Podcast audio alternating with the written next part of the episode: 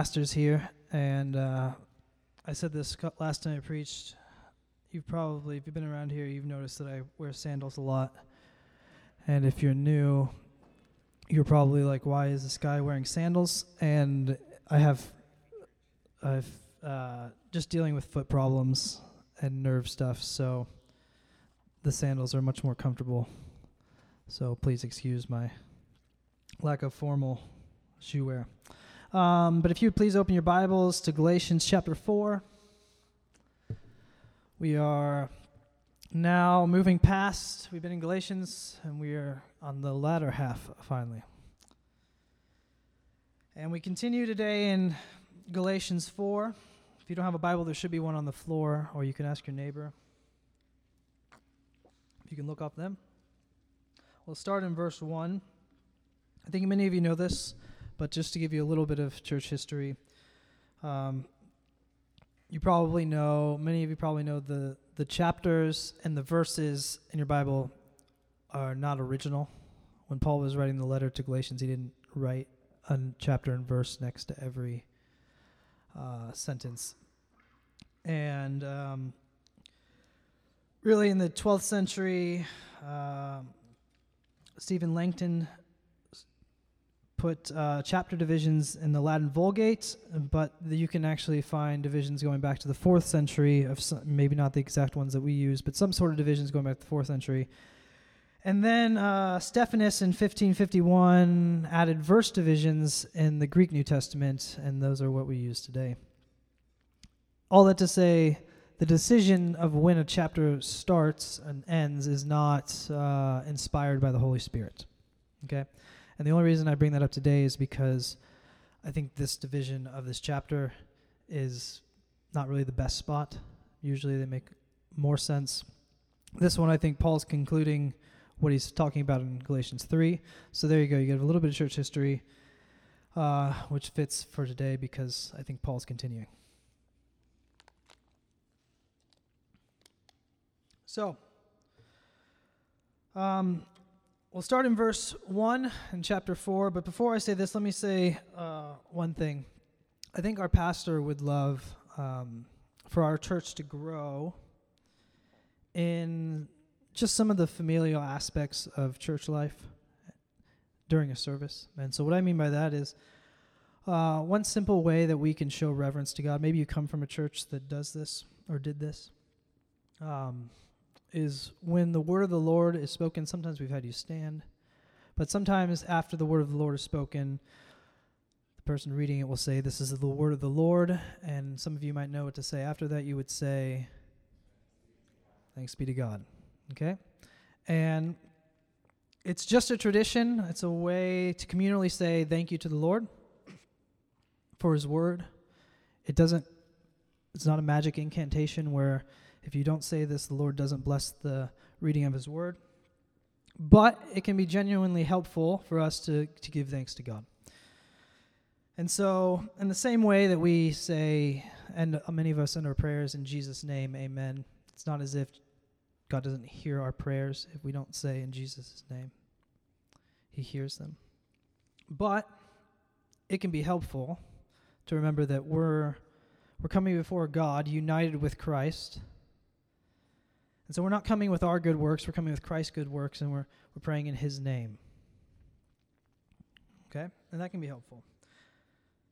Another thing is, it's a little different because God commands this, what I'm about to talk about, in some places in the Psalms. But some of some of us need to raise our hands in worship. One, because it's a command. But there's there's various reasons why it might be helpful for you to raise your hands in worship. It's not as if, again, that God doesn't hear your singing or doesn't approve of your singing or doesn't love your singing if your hands are down. Okay? But lifting your hands to God in worship is this physical act that can help your heart and your heart's posture before God. And for some of you, it'll be good for you to do that because it'll be a good reminder that God's holy and you're below Him. He's set apart, and that'll help set your heart to revere him. For others of you, it'll be good to raise your hands because you just care way too much about what the person next to you is thinking. And you need to stop thinking about yourself and think about God and sing to God. You don't have to worry about is somebody going to think I'm this crazy, charismatic. You don't have to think your spouse is, my spouse is going to think I'm a hypocrite because I'm raising my hand. You should just raise your hand because you care about obeying God and worshiping God. And so, some of you, it'll be good to just start doing it. And for some of you that aren't doing it, that have been here for a long time, I'm going to start talking to you. So don't be surprised if I start asking you why you've been here for seven years and you still don't raise your hands. Good. Well, in the same way, we're going to do that this morning. I'm going to read God's word. I'm going to say, This is the word of the Lord. And you will say, My wife will say it. Um, all right. Let's do it.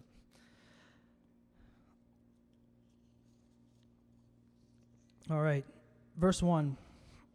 I mean that an heir, as long as he is a child, is no different from a slave, though he is the owner of everything, but he is under guardians and managers until the date set by his father.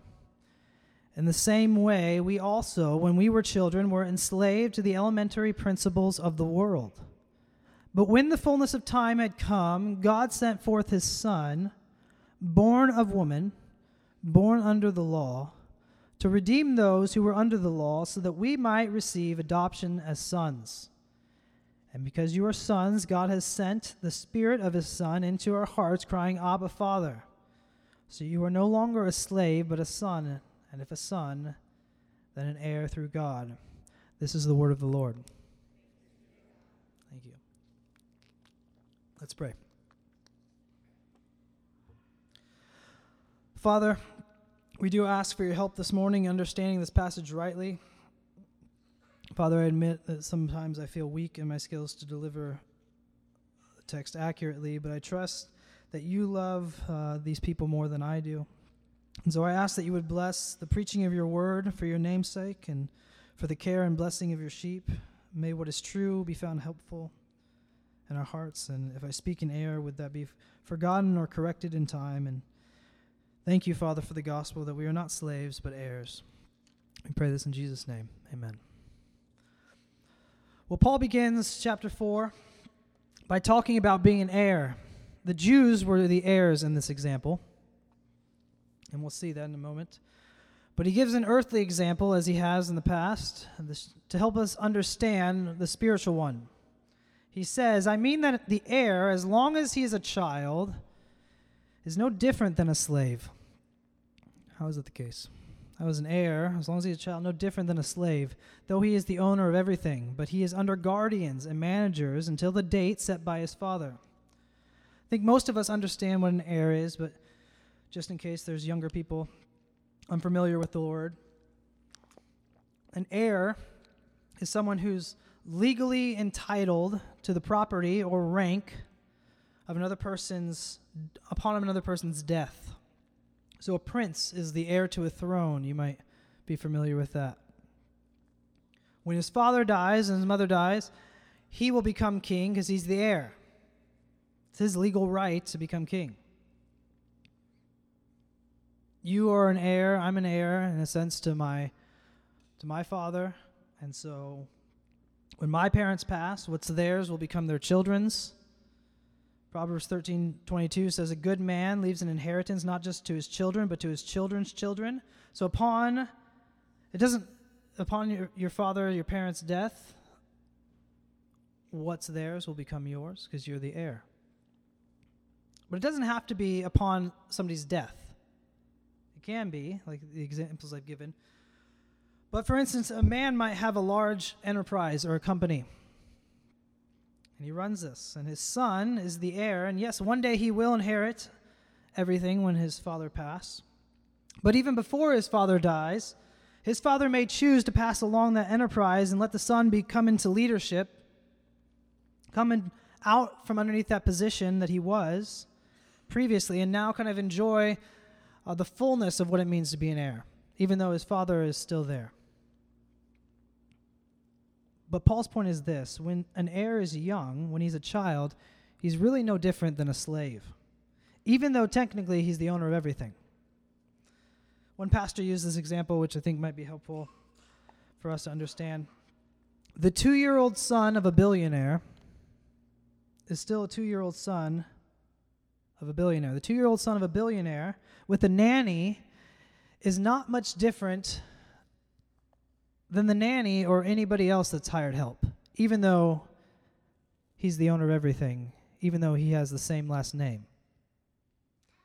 Even though he's a two year old billionaire in a sense, he carries the family name. He's in line to take the family fortune. When he's a child, he's really no different than the nanny. He gets bossed around.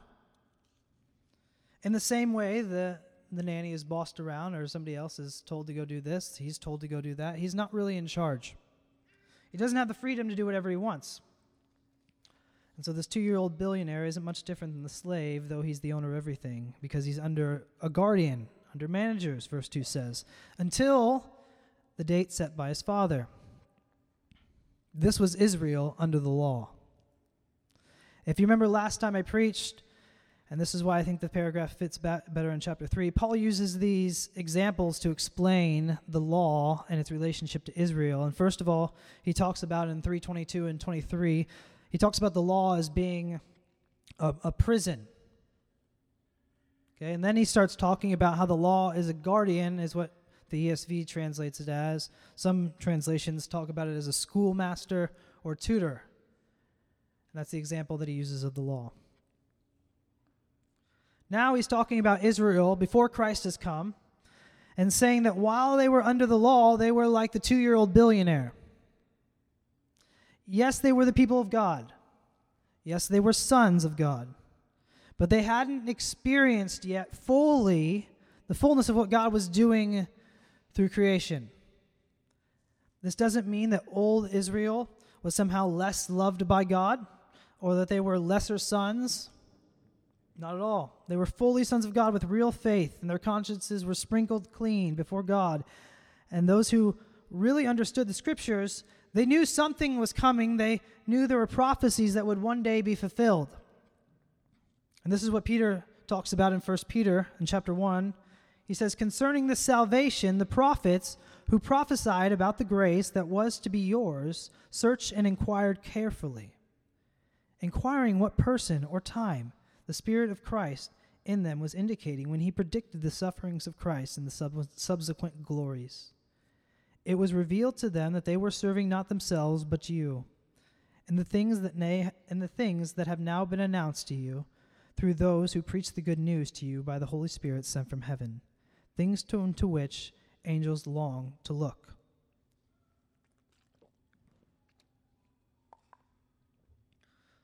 But that doesn't change the fact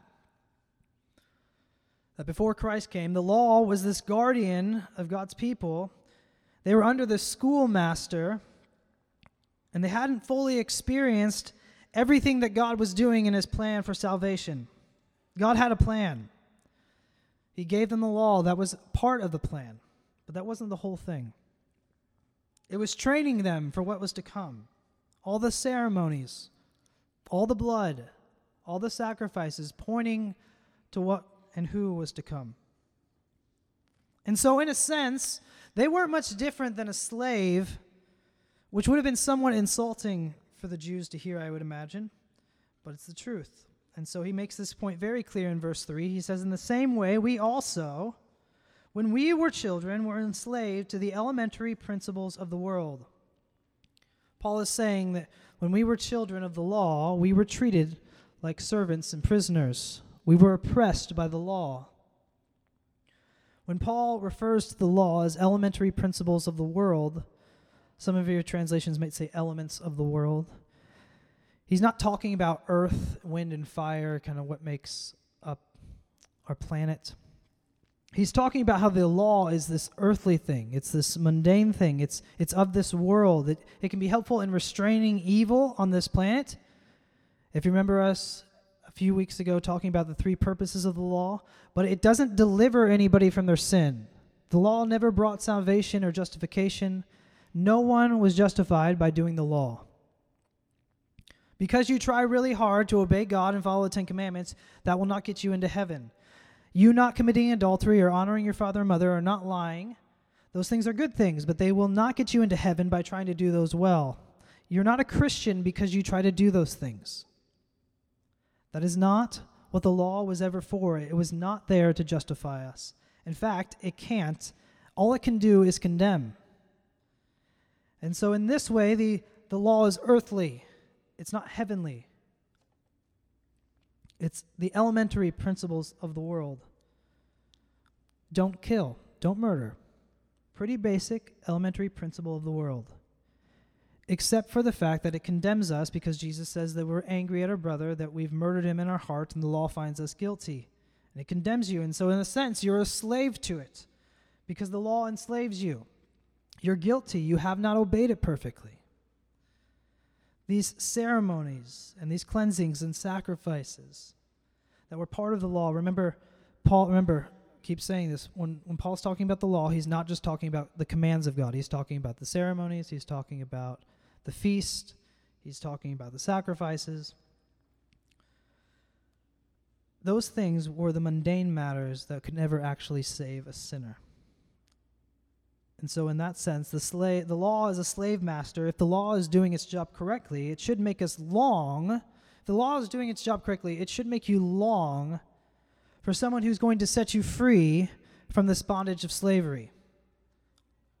And that person who will free us is of course our savior Jesus Christ. Romans 10:5 excuse me Romans 10:4 Paul says this for Christ is the end of the law of righteousness to everyone who believes. And Martin Luther he said Christ relieves the conscience of the law. Now Luther and Paul are not implying that the law is bad. I think we've made that clear. They do not have disdain for the law. They are not saying you should despise the law or that it's useless and you should just forget it. Young Christians have this problem because they don't think critically enough of what Paul's talking about, and so they think they see law and they just think commandments when they're reading Galatians, and so they read through Galatians real fast and they get this impression that the law is bad. And then they get all mixed up when they read the Psalms and they hear the psalmist talking about how much they love the law how good it is. And then they get mixed up when they see that Paul, in Romans, he's talking about how the law is holy and the commandment is holy and it's righteous and good. And so you're kind of thinking, is the law good or is it bad? And I hope we've made it clear the law is great. You should love the law. You should think, but you shouldn't think, rather, that obedience to the law justifies you and makes you right with God. That is what Paul is attacking. When Paul is speaking harshly, he's, he's speaking harshly of the misuse of the law. If you misuse the law and you try to use it to justify you, to climb the ladder by showing God how high you can climb and how much you can obey and get up to heaven, that's when the law needs to be attacked and put back into its proper place. And that's what Paul is doing. If the law tries to be Lord of your conscience, it's bad and needs to be put back in its place. Now, I know most of you in this room, you've had this he- nailed in your head over the last few months. You know, no one can be justified the lo- through the law. I know that. I've heard that for many years. I know. You cannot be saved by the law. You know, faith alone saves. And yet, you still don't live like it. What do I mean by that?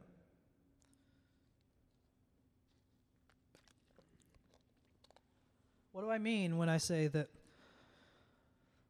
Christ is the Lord of your conscience, not the law? Well, here's some examples. Many of you in this room, from time to time, you struggle with your assurance of salvation. You sin and you think, Am I actually saved? Does God really love me? How could I be this bad? Well, what's going on in your heart? You're thinking, you're living as if you're justified by the law. So when you're doing well, well enough to your satisfaction, you feel pretty good with God. But when you fail, you feel totally alienated, like he's he's done with you. And this isn't just for people that struggle with assurance of salvation. You feel like you've sinned too much to be forgiven. Well, the law has enslaved your thinking, and you're thinking that you could be made right with God if you were good enough, if you had obeyed enough.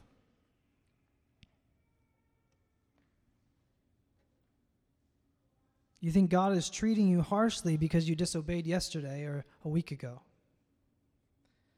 That all God does is live to just punish you once you make your mistake for all your wrongs.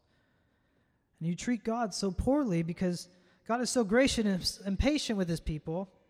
He always has been. And you then you but you just start to think he's just there to punish you. He's just there to discipline. And you've got him backwards.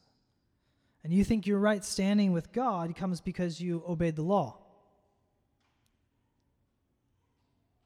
This is not how it works. Moms, you live under the law when your kids disobey for the thousandth time and they've been up for two hours. What do I mean? You think, I must be an awful mom because my kids can't get it together. And God just has to be displeased with me.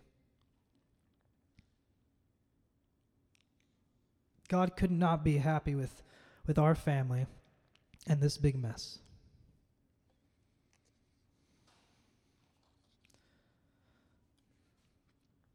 Wives, you feel like a failure because you get in conflicts with your husband. And so, because there's conflicts and it's not perfect, you must have an awful marriage that cannot be in any way pleasing to God. Because the only way to be, have a pleasing marriage to God is no conflicts and being perfectly happy. And you have conflicts and you fight. So, therefore, no way God could ever be pleased with you and your marriage. Fathers, you live under the law when you think that the only options that you have are to provide for your family and lead your wives, and then if there's any way that there's struggles in those things, you think God is just burdensome with all his demands. Yes, you are commanded to provide for your family and to lead your wives. But just like that song that we sang, what if you're praying and God has a different purpose to not answer those prayers for you to provide perfectly in the way that you think you need to provide? Is God just a, slave, a harsh slave master?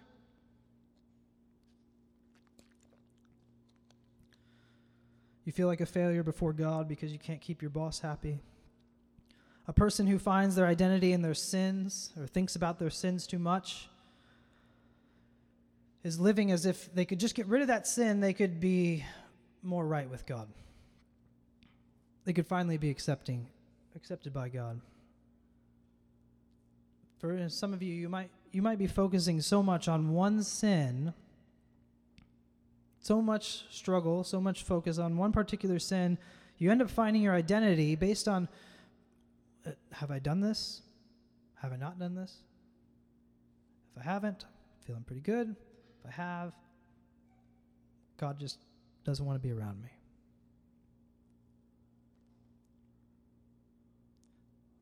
There's failure everywhere in our lives because sin still exists. And so many of you know yes, we are justified by faith alone. But we still live as if the only way that God is ever happy with us and pleased with us is if we're successfully obeying Him and keeping His commands perfectly. But we're just living as if we can be justified by works of the law, even though you can't. It will never happen. You will have tons of failure. And if you think that you're going to get it all together and then finally God will be pleased with you, well, you'll be under the slave master, the slave of the law. You'll be no different than a slave. Now, God will sanctify us you will be different in three decades than you are now. if you continue to walk with the Lord. The Spirit changes us and sanctifies us. That is really happening in real ways. And you're slowly changed from one degree of glory to the next, but it's slow. And there will still be failure at the end of your life. You will go to your grave and you will have big failures still in your life.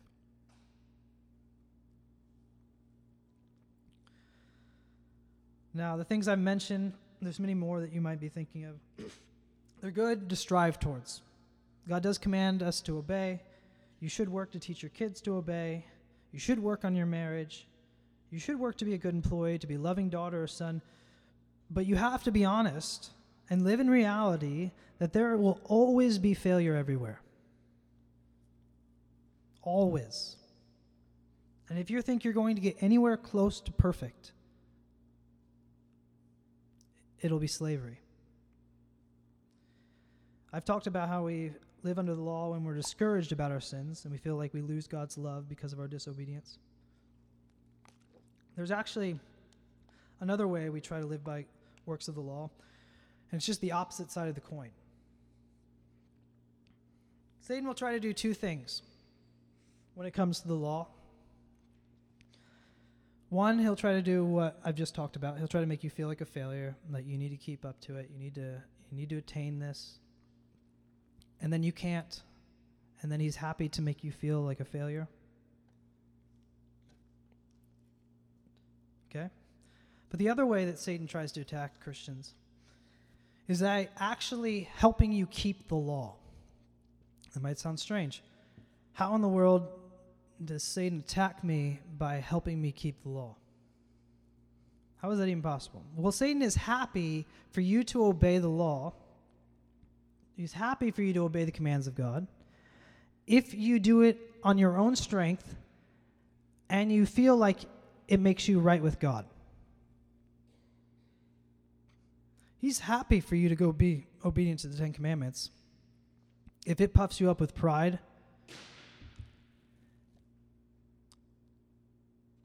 He's all for it. He's happy to help you be a good wife or a good husband, an excellent churchman, and feel like your obedience is gaining you standing before God. Because if you're living as if obedience to the law is how you attain righteousness, well, really, what's going to happen is you will be a monster and a slave driver to everyone else around you. You will make everybody else's life a living hell because they cannot live up to your standards. Parents do this to their kids all the time.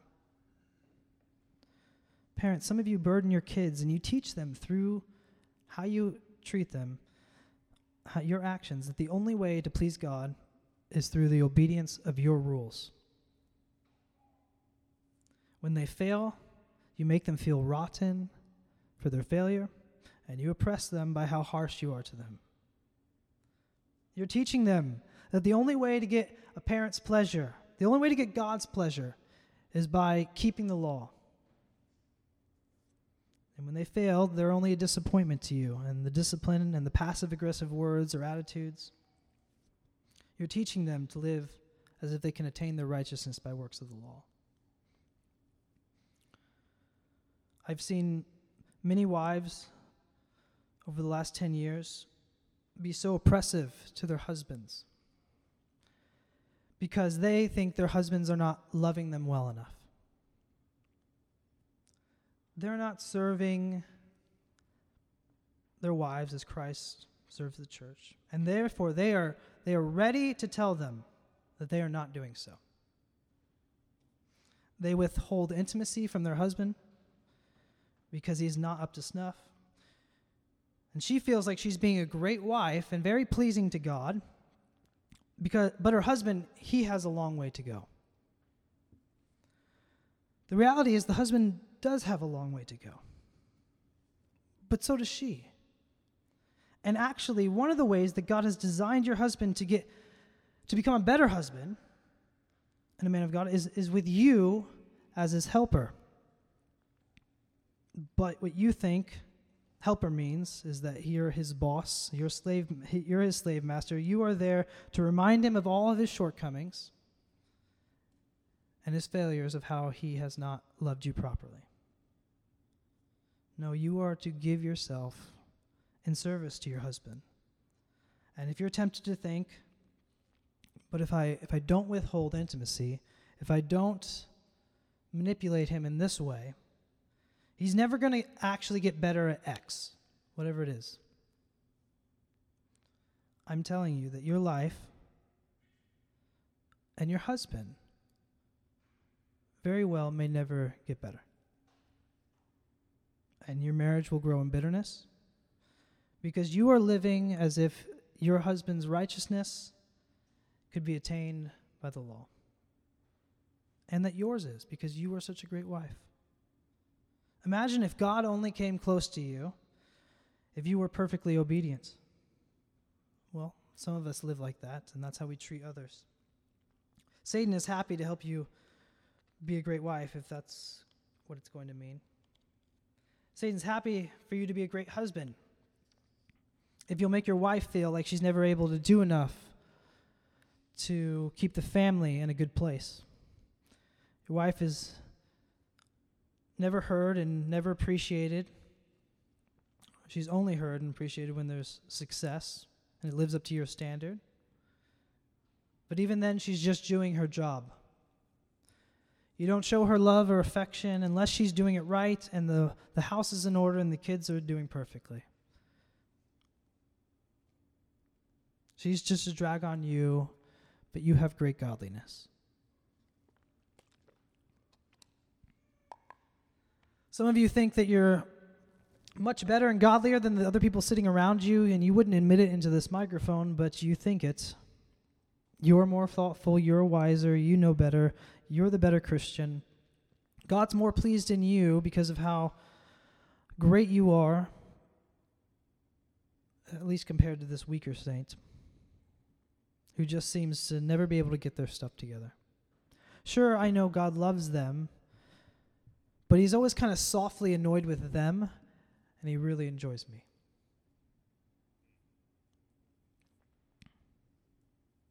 No, you oppress everyone with your pride, and you burden others with your laws. This is what the Pharisees did. They made their own standards, and when people didn't live up to them, they oppressed them, and it's still happening in our church today. See, Satan will help you obey the commandments. He will help you feel like you are doing great if you'll be prideful about it and you'll oppress others. The sad part is this side of the coin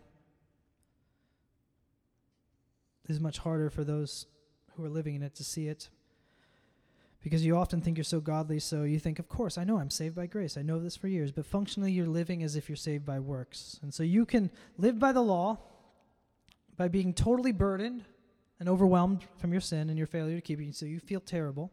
That's one way you can live by the law. Or you can live by the law thinking you're awesome and thinking you've gained righteousness. Verse 4 says, But when the fullness of time had come, God sent forth his Son, born of woman, born under the law, to redeem those who were under the law, so that we might receive adoption as sons. And because you are sons, God has sent the Spirit of his Son into our hearts, crying, Abba, Father. So you are no longer a slave, but a son, and if a son, then an heir through God.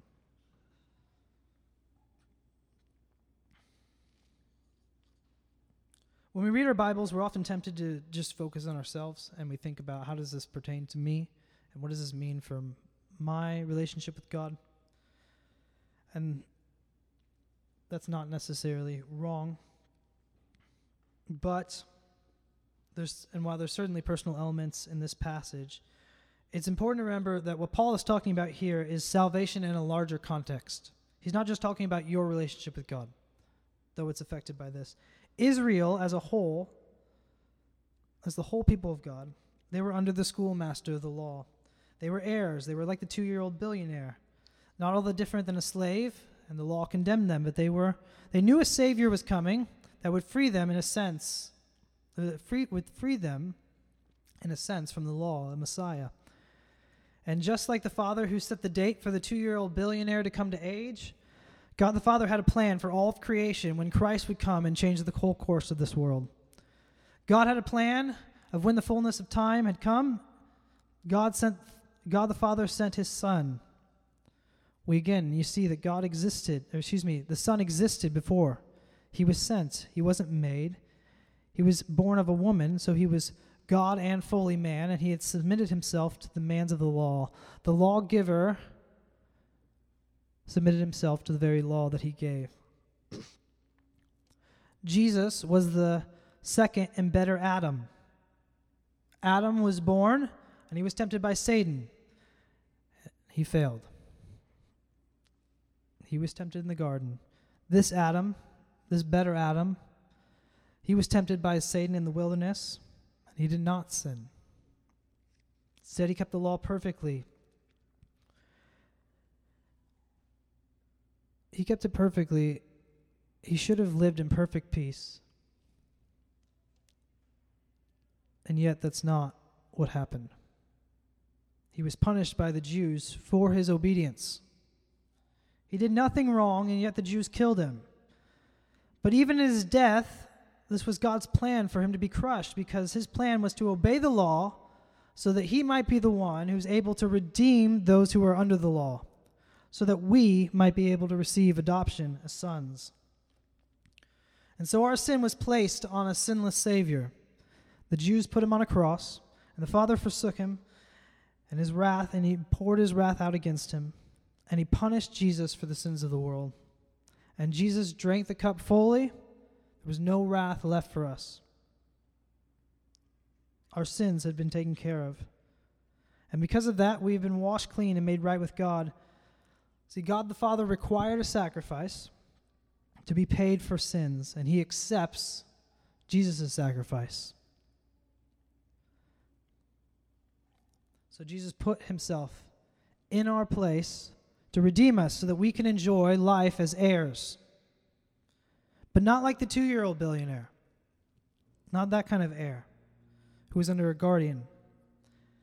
No, we are not slaves to the law, we are slaves to Christ, which is freedom. And we're going to continue to see that as we go through Galatians. We are heirs now with the Jews in the fullest sense, but that bothered some of them.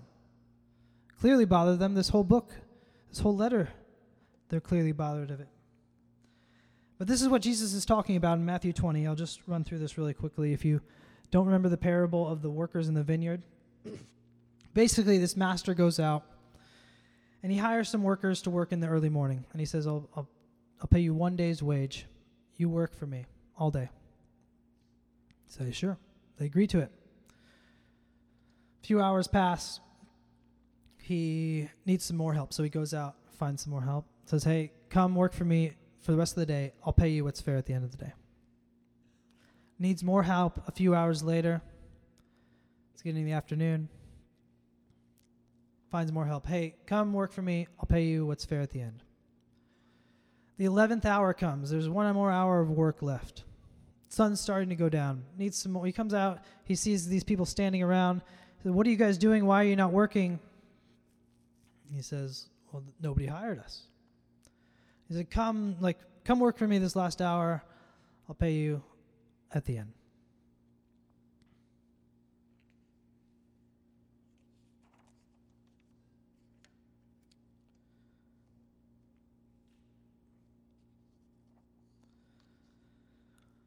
The end of the day comes. Master says to the foreman, Hey, gather everybody up, let's pay him. You start with the person who was hired first. So the 11th hour, they worked one hour. Okay? And they paid him one day's wage. One denarius. Which, if you remember, that's the same amount that the people who were hired at the beginning of the day said that they would work for. So they worked one hour, got paid one denarius. So when those who worked all day long got up to get their money, they're thinking, well, we're going to get paid pretty well if that guy worked one hour and he got $500. We're going to get way more than $500. They get their money. It's the same amount as the person who worked one hour. And so they're grumbling. And they're complaining about how it's not fair. Why did you know, why didn't we get paid like more? We worked more. Worked all day in the scorching heat, and these come these guys come in last minute and they get the same money as us. It's not fair. And the master replies, Friend, I am doing you no wrong. Did not you agree with me for one denarius? Take what belongs to you and go. I choose to give to this last worker as I give to you. Am I not allowed to do what I choose with what belongs to me? Or do you begrudge my generosity? So the last will be first, and the first last. And this is a parable about how Jesus is grafting in into his plan of salvation in the 11th hour the Gentiles. They had not been living under the law, they were pagans. Their fathers were pagans. They did not obey the law of God, they didn't obey God they didn't follow the law like Israel did. They weren't circumcised. They didn't do the same ceremonies or the sacrifices, any of that stuff. And here they are being given full salvation, full sonship at the last minute. It's not fair. But that's the beauty of the gospel. It's not fair. Christ took all our sin so that he could redeem, redeem us. It isn't fair. We don't get what we deserve, we get what Christ deserved. And God's pleasure in us is not dependent on our ability to keep the law. If that was so, God would never be pleased with us. But we are one with Christ, and so when God looks at you, he sees Christ and he is pleased, and that should be the most true the most freeing thing in your life. That should totally change how you live your life before God and others because now, your, assur- your assurance of salvation, it has nothing to do with your ability to keep the law and obey God. Nothing to do with it. It's secured because Christ secured your adoption by purchasing it for you. You don't have to wonder if you're too big of a sinner to be saved, if you've done too many things, because every single sin, big or small, was paid for on the cross. You can have confidence that God isn't some bully waiting to pounce on every wrong that you've done. If you have faith, you have a broken and contrite heart, God promises He will not despise that. You sin, and you come before Him, and He's not there to severely punish you. Sure, He may discipline you, but God's discipline always leads to you feeling more loved by your Heavenly Father than you did before as you see His mercy to you. Always. You never receive the punishment you deserve. You never get the punishment you deserve.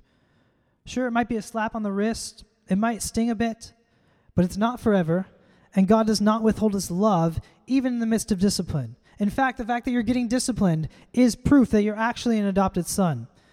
So, just like a good parent might spank their kids, but they don't just spank them, a good parent doesn't just spank them and yell at them and then just kick them out of the room. Sure, some parents might do that. That's not good parenting.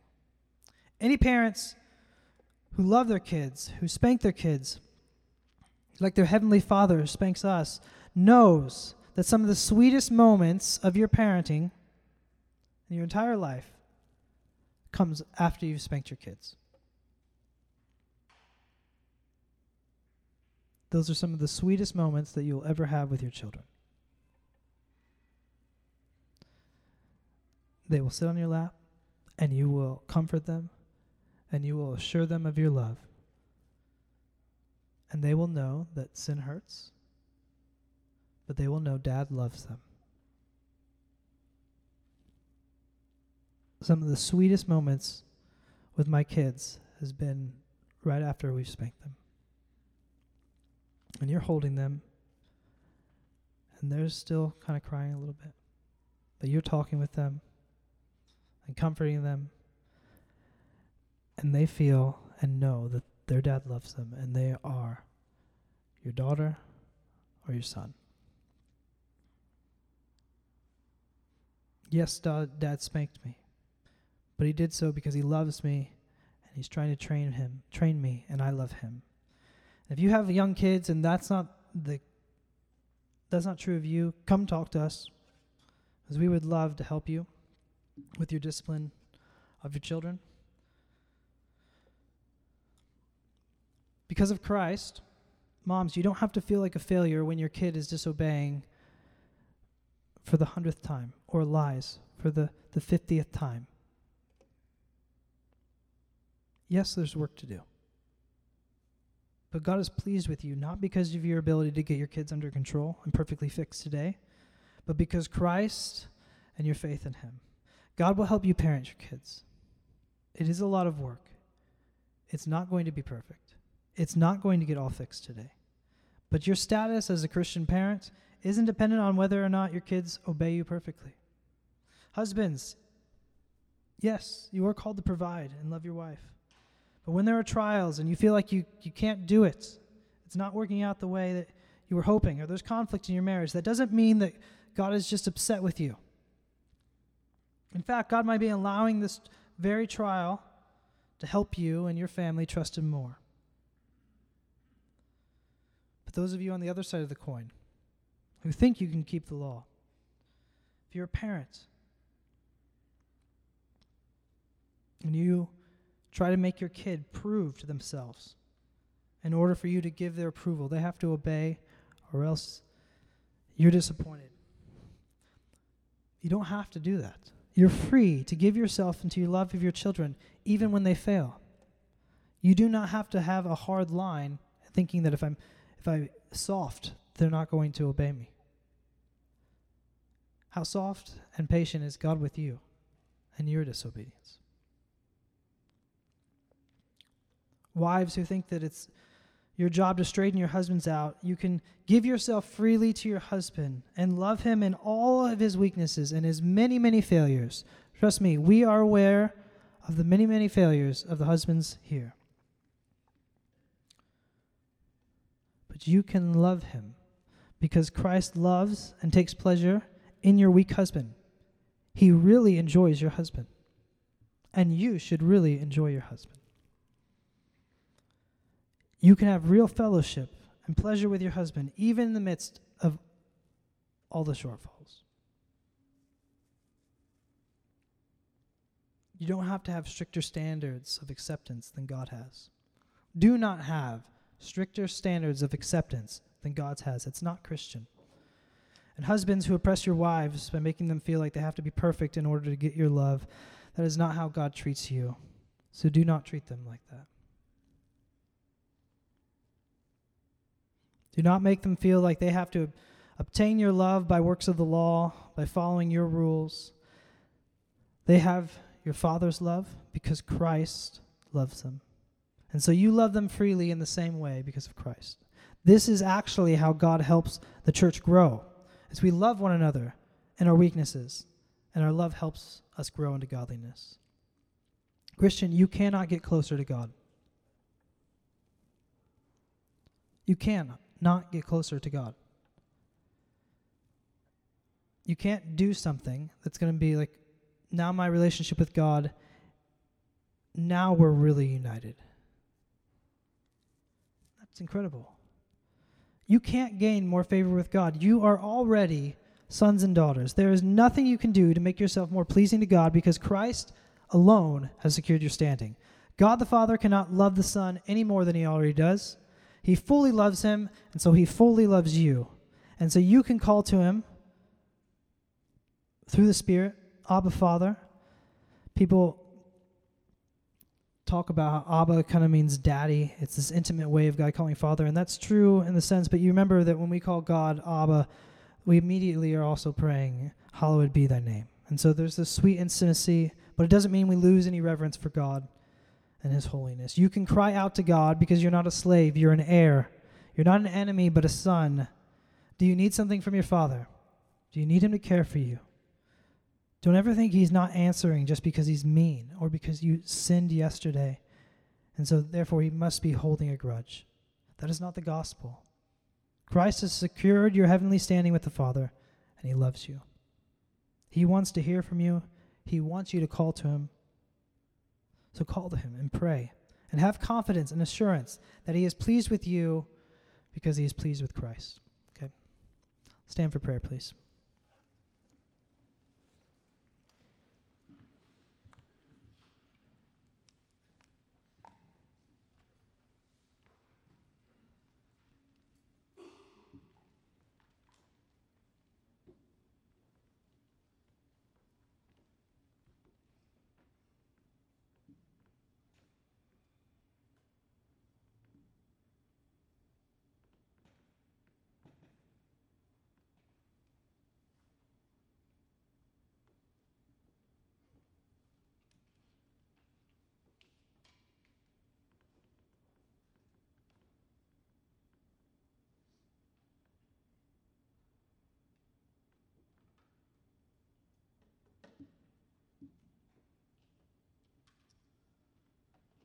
For your patience. Let's pray together. Heavenly Father, thank you that we cannot do anything else to obtain more love. We can't be closer than a son and an heir. Father, thank you that you do not treat us as our sins deserve. Instead, you treat us as Christ deserves. Father, this is good freedom. This is joyful. This is something that we are thankful for. And I pray that you would help it affect every way that we live. That we would treat others the way that you treat us. That we would be gracious to others as you have been gracious to us. That we would be secure. Not because of what we've done and what we're doing or what we're not doing. We would be secure because we remember what Christ did. We ask this in Jesus' name.